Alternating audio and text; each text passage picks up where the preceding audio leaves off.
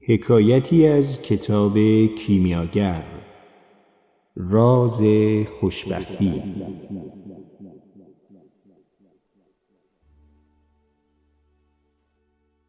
بازرگانی پسرش را فرستاد تا راز خوشبختی را از خردمندترین انسان جهان بیاموزد. پسرک چهل روز در بیابان راه رفت تا سرانجام به قلعه زیبایی بر فراز کوهی رسید. مرد فرزانی که پسرک می جست آنجا میزیست. اما به جای رویارویی با مردی مقدس وارد تالاری شد که پر از جنب و جوش بود. تاجران می آمدند و می رفتند مردم گوش و کنار صحبت می کردند و گروه موسیقی کوچکی نقمه های شیرین می نواخت.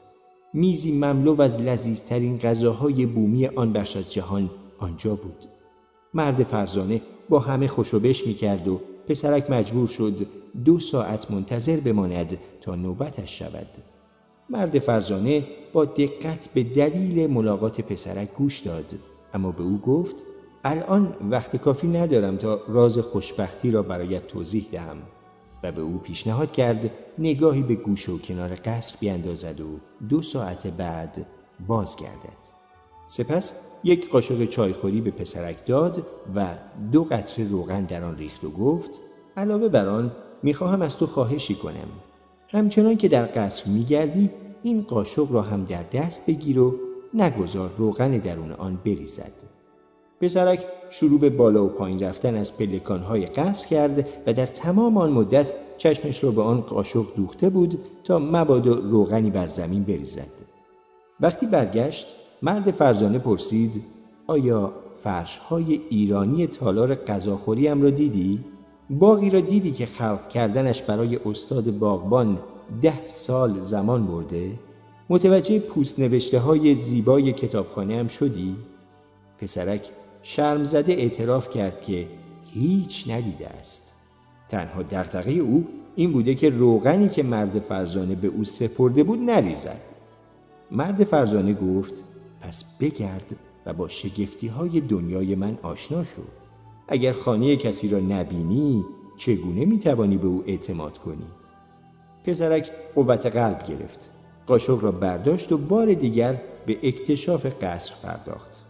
این بار تمامی آثار هنری درون قلعه را یک به یک تماشا کرد. باغها را دید و کوههای گرداگردش را لطافت گلها را و نیز سلیقه را که در نهادن هر اثر هنری در جای خود به کار رفته بود. هنگامی که دوباره بازگشت هر آنچه را که دیده بود با تمام جزئیات تعریف کرد. مرد فرزانه پرسید آن دو قطر روغن که به تو سپرده بودم کجاست؟ پسرک به قاشق داخل دستش نگاه کرد و دریافت که تمام روغن ریخته است. فرزانه ترین فرزانگان گفت پس این است یگان پندی که می‌توانم به تو بدهم. راز خوشبختی این است که همه شگفتی های جهان را بنگری اما هرگز از آن دو قطر روغن درون قاشق قافل نشوی.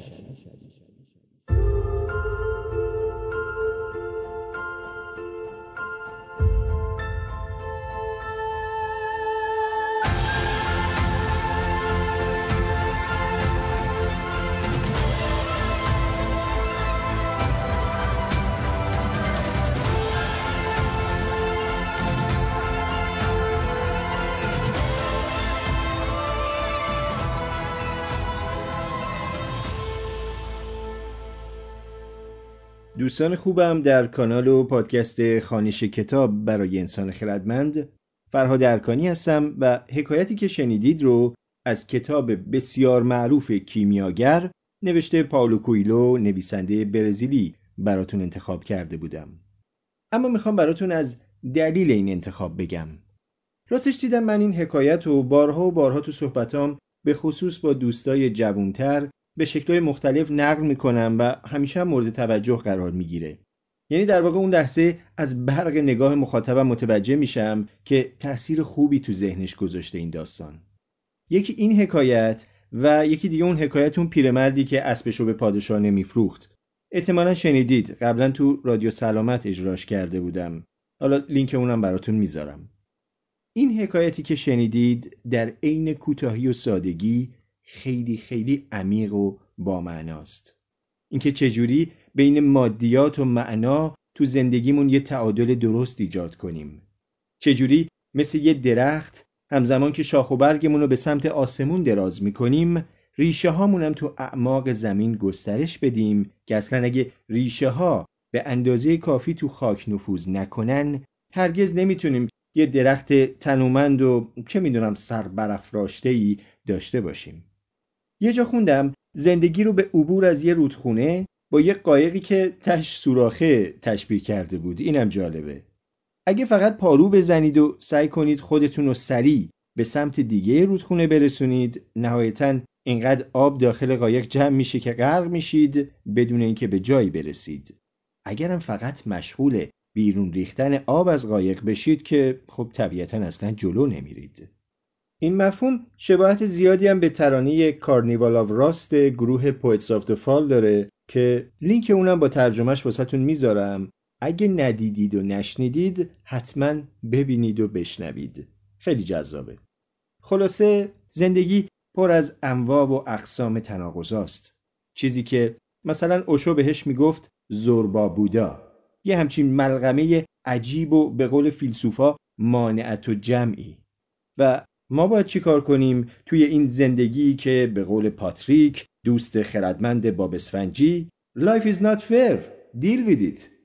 خب کار ما تو این جهان بی هدف و بی معنا آفریدن معنا برای روزها و شبهامونه و یه جورایی مثل بندبازا ایجاد تعادل بین ریشه ها و بالها. و مثل همیشه شاد و پیروز و تندرست باشید.